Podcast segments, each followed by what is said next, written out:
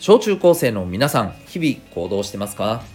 子供、大人、両方の目線でお送りするラジオ TV THE NEXT。お相手は私、キャリア教育コーチのデトさんでございます。人間関係、勉強、スポーツ、表現活動から仕事、夢の実現まで自分らしくありたい小中高生を応援するコーチングの教室を開いております。この放送では身の回りの様々なことから得られる学びについて毎日お伝えしております。さて今日はですね助けてもらえる人って基本これがあるよねというテーマでお送りしていきたいと思います。はい。皆さんあのー、言い出しっぺって言葉あるじゃないですか。うん。あのー、よくね、えー、じゃあこういうのやってみようって言ったらうんじゃあお前がやるな。みたいな。お前が言っただろお前がやるなみたいな。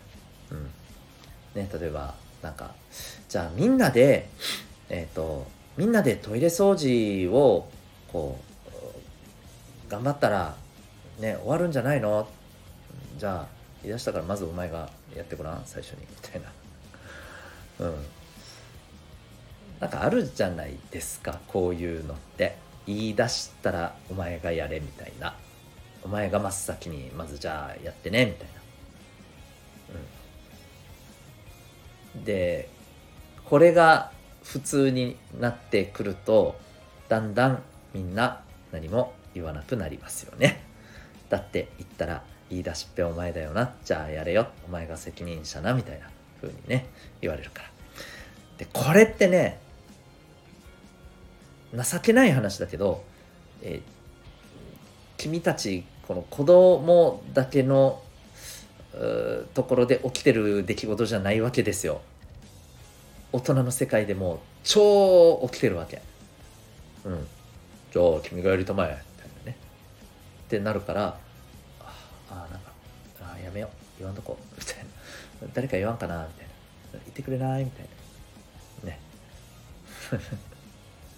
いやいやいやいや大人になってそれってなくねって思った人いるかもしれんけどあるんすよね。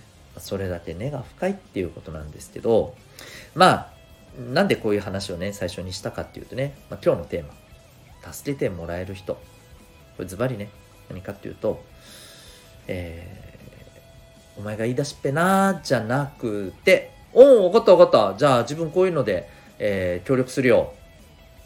やってみようぜ。これできる人ですね。これが言える人です。だってそうでしょ。うん。逆にさね。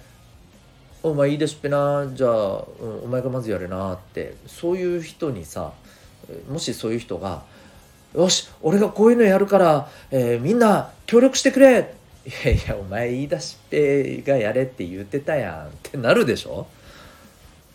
うん。分かりやすいでしょ。そういうことですよ。うん。